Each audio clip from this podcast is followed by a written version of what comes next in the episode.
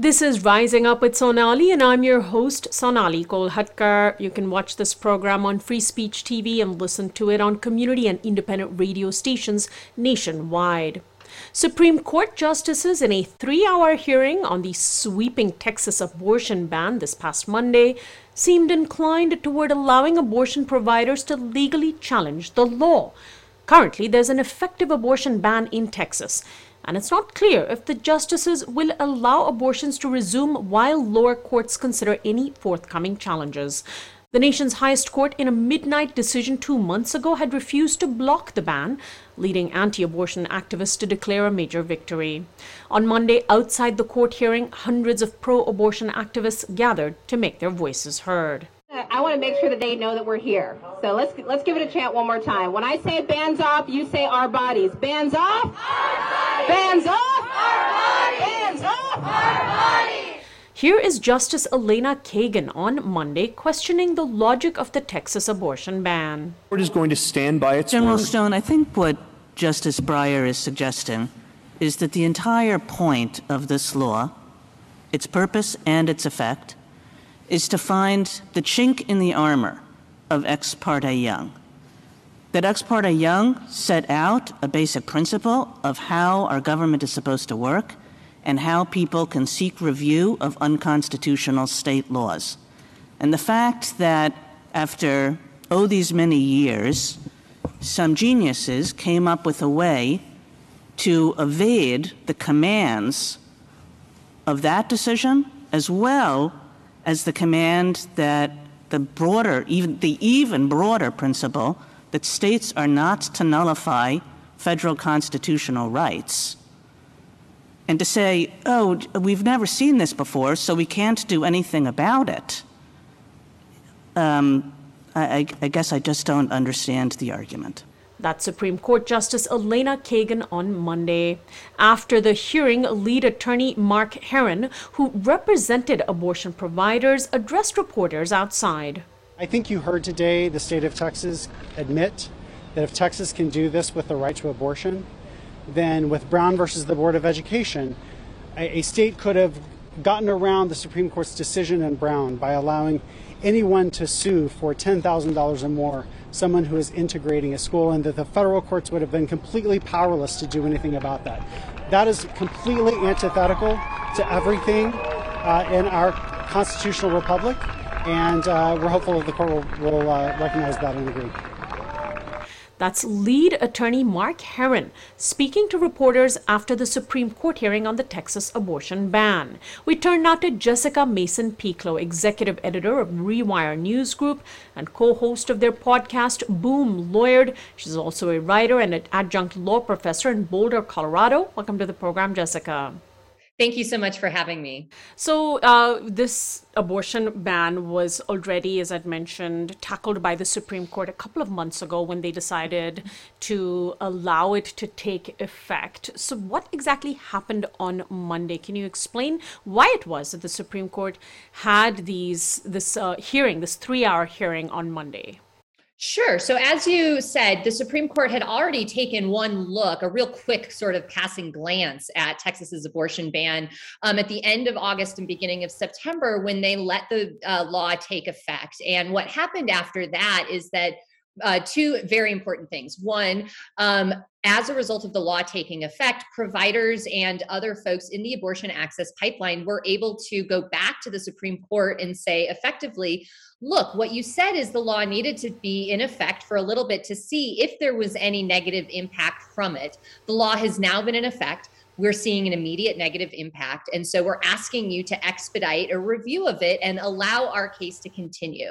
So that was one aspect of what happened on Monday. And in between September 1st, when SB 8 took effect, and Monday, another really important thing happened. And that's the Biden administration stepped in and on its own filed a lawsuit on behalf of uh, the federal government to defend the constitutional rights of abortion patients and providers in the state of Texas and to argue effectively that what the state of Texas was trying to do in this enforcement mechanism in SB 8 was to create a scheme to deprive their citizens of constitutional rights, and that's against the law. And so the Supreme Court heard arguments on Monday as to whether or not those two lawsuits can proceed. And that's really important because what they didn't do was get to the heart of the Texas ban, which would ban abortion at about six weeks. These were effectively preliminary matters that the court was looking at, but they do have substantive effect. So the headlines seem optimistic uh, that we're hearing that the Supreme Court justices seem inclined, or a majority seems inclined to allow challenges. Um, how did um, you know the headline writers come to that conclusion? What was said and by whom? Yeah, uh, so both Justices Amy Coney Barrett and Brett Kavanaugh expressed their own individual skepticism about the enforcement mechanism of SB 8. And so, just to remind folks what that is, that is the part of the Texas abortion ban that doesn't empower state officials to, to enforce it, it empowers private citizens. And both uh, Amy Coney Barrett and Brett Kavanaugh had their own concerns about that. Do I think that that means that they would be overall uh, concerned with Texas trying to ban abortion at six weeks? No, I don't. So I, I just I feel like these these these are one of those moments where um, conservative justices will show a little bit of fidelity just to the rule of law. And we fall all over ourselves to try and suggest that that's moderation. That's not moderation at all. Amy Coney Barrett and Brett Kavanaugh remain no friend to abortion rights. What this is a signal of is just how extreme and how outside the norm this Texas law is. What about um, Justice Elena Kagan's line of questioning? How did she try to get to the heart of how problematic this law is?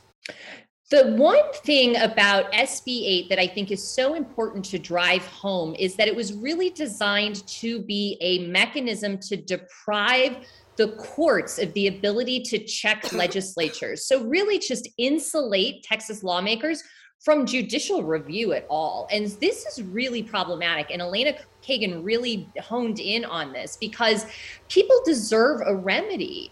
And that was her point. And you can't effectively create a thought exercise that deprives people of constitutional rights and just pat yourself on the back and say, wow, we're really clever. Look at us when there are real lives, real consequences, real rights on the line. And I think she really did this effectively in pushing back against the Texas uh, Solicitor General, who said, if there is a solution to the mess that Texas created, it's up to Congress to create it. And that's not true. The right to abortion is a fundamental right. And when we have fundamental rights, we don't have to go to Congress to ask and beg them to be respected. That's the idea of them being fundamental. And that's really what Elena Kagan drove home in her line of questioning yesterday. Hmm. So, when we see this unique method of trying to ban abortion, which is um, empowering, you know, anybody not even necessarily living in Texas, to sue right. abortion providers. Uh, that fear that you could then use this bizarre enforcement mechanism for other rights might be what ends up undoing this ban? I mean, it really might be. It might be that conservatives were the dog that caught the car on this enforcement mechanism. Um, there was a gun rights group that filed an amicus brief that expressed real concerns about the enforcement mechanism and said, for example, what would happen if lawmakers in the state of Vermont banned the possession of firearms outright, just tried to outright ban possession of a firearm? And instead of empowering themselves to defend that ban, like is the normal constitutional course, offshored that to third parties as well. That was something that was very distressing to Justice Kavanaugh, but it's a real and legitimate concern because if we are deputizing citizens to enforce constitutional rights, what's to stop lawmakers at abortion? They can absolutely go after contraception. They can absolutely go after marriage equality. They can absolutely go after voting rights. And these are the points that I think progressives really need to drive home that they will not stop with abortion on this. Hmm. Uh, so at this point, uh, you mentioned that abortion providers were able to show that they are suffering harm effectively abortion is banned in Texas. I mean, a pregnant person needing a, an abortion would have to find the resources, the means, the time to, to, to go out of state. So Whole Woman's Health in Texas is reporting that they are providing abortions up to the six week mark in Texas. Um, that is so early in pregnancy. So you're right. Te- uh, Texas has effectively banned abortion by enacting this, um, despite the fact that six weeks is well before the line of fetal viability, and therefore it is an unconstitutional abortion ban that has been allowed to take effect. It's a soft reversal of Roe right now. And so, I mean, Texas is a big state. Um, there is um, a fear that this could deeply impact um, people's lives. In Poland, where an abortion ban has been the focus of mass protests, there was a woman who recently died of sepsis because she had a problem with her fetus. Apparently, there was an amniotic fluid issue, but because of the abortion ban, doctors couldn't perform an Yep. abortion and she died. We could see this in Texas potentially. We're already seeing this in Texas. You know, there were reports in uh, the Washington Post and the Lily of a patient um, in Texas who drove to New Mexico to deal with an ectopic pregnancy, not covered in the Texas ban, by the way. But doctors and hospitals are so uncertain as to their liability, and the potential damages are so great for folks who violate this ban that they're just not. In fact, at, over at Rewire News Group, we had a panel uh, with some providers from Texas, and one of them was explaining how hospitals are kind of writing their own rules now as a result of SB 8 being in effect because they don't know what to do when a patient appears in a miscarriage. So this isn't just banning abortion, this is impacting the delivery of um, obstetric and gyne- gynecological care across the state of Texas and in the region. I live in Colorado, and we have seen an uptick of over 500% in our clinics here of patients needing to access care. And that presumes that no other bans are allowed to take effect. Wow. I mean, you mentioned ectopic pregnancy. This is basically where a fertilized egg implants in, say, the fallopian tube instead of the mm-hmm. uterus. It is never going to be a viable pregnancy. And No. I know this about an ectopic pregnancy because I've had one mm. and had to be rushed to the hospital many years ago. And had my doctors hesitated in rushing me into surgery as I was internally hemorrhaging, I might not be here today. I mean, this is this is really Yeah. terrifying. It's it is that scary, and it is absolutely. I mean, I'm so glad and so sorry that that was your experience. I'm so glad you came out of it because absolutely, those are moments of medical emergency, and what it providers are in a position now are of, of having to hesitate, having to make those guesses around things that have nothing to do with abortion, aside from the fact that it's all tied up to a pregnancy. A fertilized egg, a, a collection of cells, mm-hmm. is being seen as more precious than the life of an actual living, breathing human being, who mm-hmm. might then go on to actually have living children if they choose to. I Um, mean- so, so Jessica, what's the next step with the Supreme Court now? This hearing took place on Monday. There was some mm-hmm. potential promising signs, not necessarily pro-abortion, access to abortion signs, but at least they're troubled by the mechan- enforcement mechanism of the law. What would happen next? Right. So, so what happens next is we wait. We wait for the Supreme Court to issue its decision in this case. And unlike other cases at the Supreme Court that I've been on to talk about uh, here involving abortion at the court, there's a really good opportunity that we will get a decision soon in this case. And that's in part because the procedural posture is different than uh, the normal Supreme Court case. Like I said, this is effectively a first look for folks. Um, so we could have a decision as early as the end of this week, beginning of this week, in theory. But until then, we have to deal with the fact that SB 8 remains in effect. And every day that SB 8 remains in effect, people's rights are functionally eviscerated. Roe remains on soft reversal, and the impact and pressure on neighboring states and neighboring providers is so great. Um, this is not, we do not have a solution to this. And so, no matter how the court rules in the Texas case, we know that access will remain a problem. And we also know that we have a substantive and direct challenge to Roe versus Wade that the Supreme Court is going to hear in just a month. I see. So that is uh, another layer to all of this. Meanwhile, um, we saw on October 22nd, the Biden administration Mm-hmm. put out what it called a national strategy on gender equity and equality, where it um, specifically mentioned the right to safe and legal abortion established in Roe v. Wade, etc., and that it would be important to defend that constitutional right. But over and over again, um, and I think you and I, I'm sure, have talked about this before, we rely on this precedent, the Supreme Court precedent that's been chipped mm-hmm. away at that can be overturned at any time, instead of Congress doing its job and mm-hmm. legislating the right to an abortion, right? Yeah, I mean, you know, it is absolutely maddening that we continue to have this conversation. And the courts are not going to be a pathway to liberation on um, reproductive justice issues at all, um, particularly given the conservative, just hard conservative bent of the federal judiciary in particular.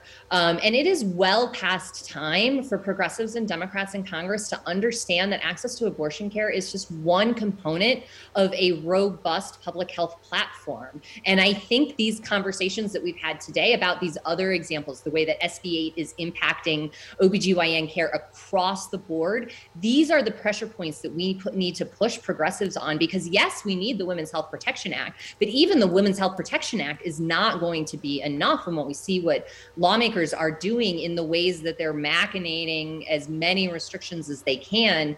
And, and I think folks need to really understand just how dire this moment is.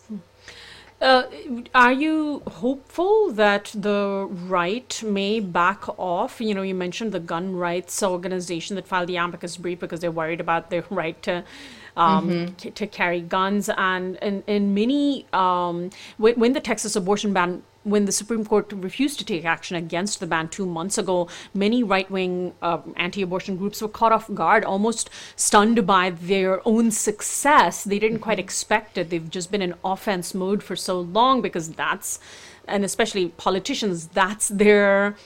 You know, that's their f- uh, campaign approach, their fundraising approach. They try to get votes to you know, by showing that they're attacking the right to an abortion. And now here they are, where all our constitutional rights are potentially up for grabs if this law is allowed to stand because of this bizarre third party enforcement mechanism. Yeah, uh, this is a real moment for the anti-choice movement because there is a fracturing. Look, there's a there is a part of the anti-choice movement that will never be satisfied. Reversal of Roe versus Wade will not be enough. What they are looking for is enshrinement of fetal personhood. They want to rewrite the 14th Amendment. And they don't even, they're not even shy about it anymore. They're actually saying this. If you go to, you know, the Catholic advocacy pages, if you go to listen to Lila Rose, uh, of live action news, they are talking about the 14th Amendment in fetal personhood as a very real thing that they are going for. And I think that there are folks who don't believe them still. And I think that there are folks who also don't think that the Supreme Court would go that far. And I really just want to urge folks to understand that the time for being incredulous about how far the right is willing to go is over. They see their moment and they're going to go for it. Now, whether or not others in the conservative movement are are uncomfortable by that, they are the ones who are going to be able to check this. Not anybody on the left, not anybody in, in progressive spaces, because as far as the anti-choice movement is concerned, reversing Roe is one step into enshrining fetal personhood. Jessica, are you heartened by the fact that more and more people are coming forward to talk about the fact that they've had abortions? Um, Congresswoman Pramila Jayapal, um, you know, progressive hero, also recently revealed in public that she had had an abortion. Um, and more and more people are coming forward to say, this is something that I've been through. Yeah. And I expect the people that come after me to have the access to the same right that I did. I think it's so important the role of sharing abortion stories um, and putting them out there, in part because the right has been so successful in attacking reproductive uh, rights and access as a result of abortion sig- stigma, as a result of being of po- folks feeling ashamed, feeling uncomfortable, and of course hollywood has fed into that they want to put, you know, Exactly. they want to paint every decision by a person having an abortion as some painful Precisely, as something fraught. horrendous yeah. Which of course it can be for some people, but isn't for right but it's it, but it you know we're it's a robust conversation. I mean we we make decisions in our daily lives and about our paths and you know hopefully have the tools and the resources available to us to make the most informed best decisions whatever those are for us. And that is the nature of reproductive choice is that ability to make those decisions. And so when lawmakers for example share those stories i think it's so important because it normalizes it. It really also drives home how fundamentally skewed representation in Congress remains. I really do believe that if more women, particularly BIPOC women and non binary folks, everybody else was more represented in Congress and in our state legislatures, this would not be an issue. Just look at what happened with the paid leave debacle in the Senate, for example. All of this is part of the same conversation. So, yes, it's very important. At the same time, it is frustrating that women, women of color in particular, have to constantly share their trauma to try and humanize things that have happened in their life to get predominantly white male lawmakers to care about these issues. I'm starting to get tired of that. Right. Representative Cori Bush was also one of uh, one who came forward with her Mm-hmm. uh, abortion story. Um, well, Jessica, thank you as always for joining us. Where is uh, give out a website for where people can not only read your writing but listen to your podcast with Imani Gandy.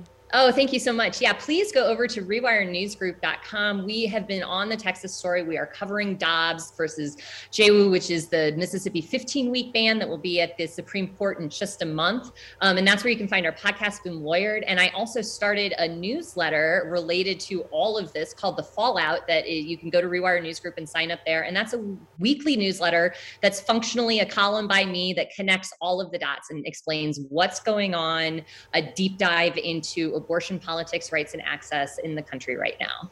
Wonderful. Well, we'll post a link to that uh, from you. our website. Jessica, thanks as always for joining us. Thanks so much for having me. Always a pleasure. My guest has been Jessica Mason Pieklo, executive editor of Rewire News Group, co host of their podcast Boom Lawyered. She's also a writer and adjunct law professor in Boulder, Colorado. I'm Sonali Kolhatkar. You can access this and other interviews on our website, risingupwithsonali.com, by becoming a subscriber. Find our audio podcast on iTunes and Spotify, and follow us on Facebook, Twitter, and Instagram at RU with Sonali.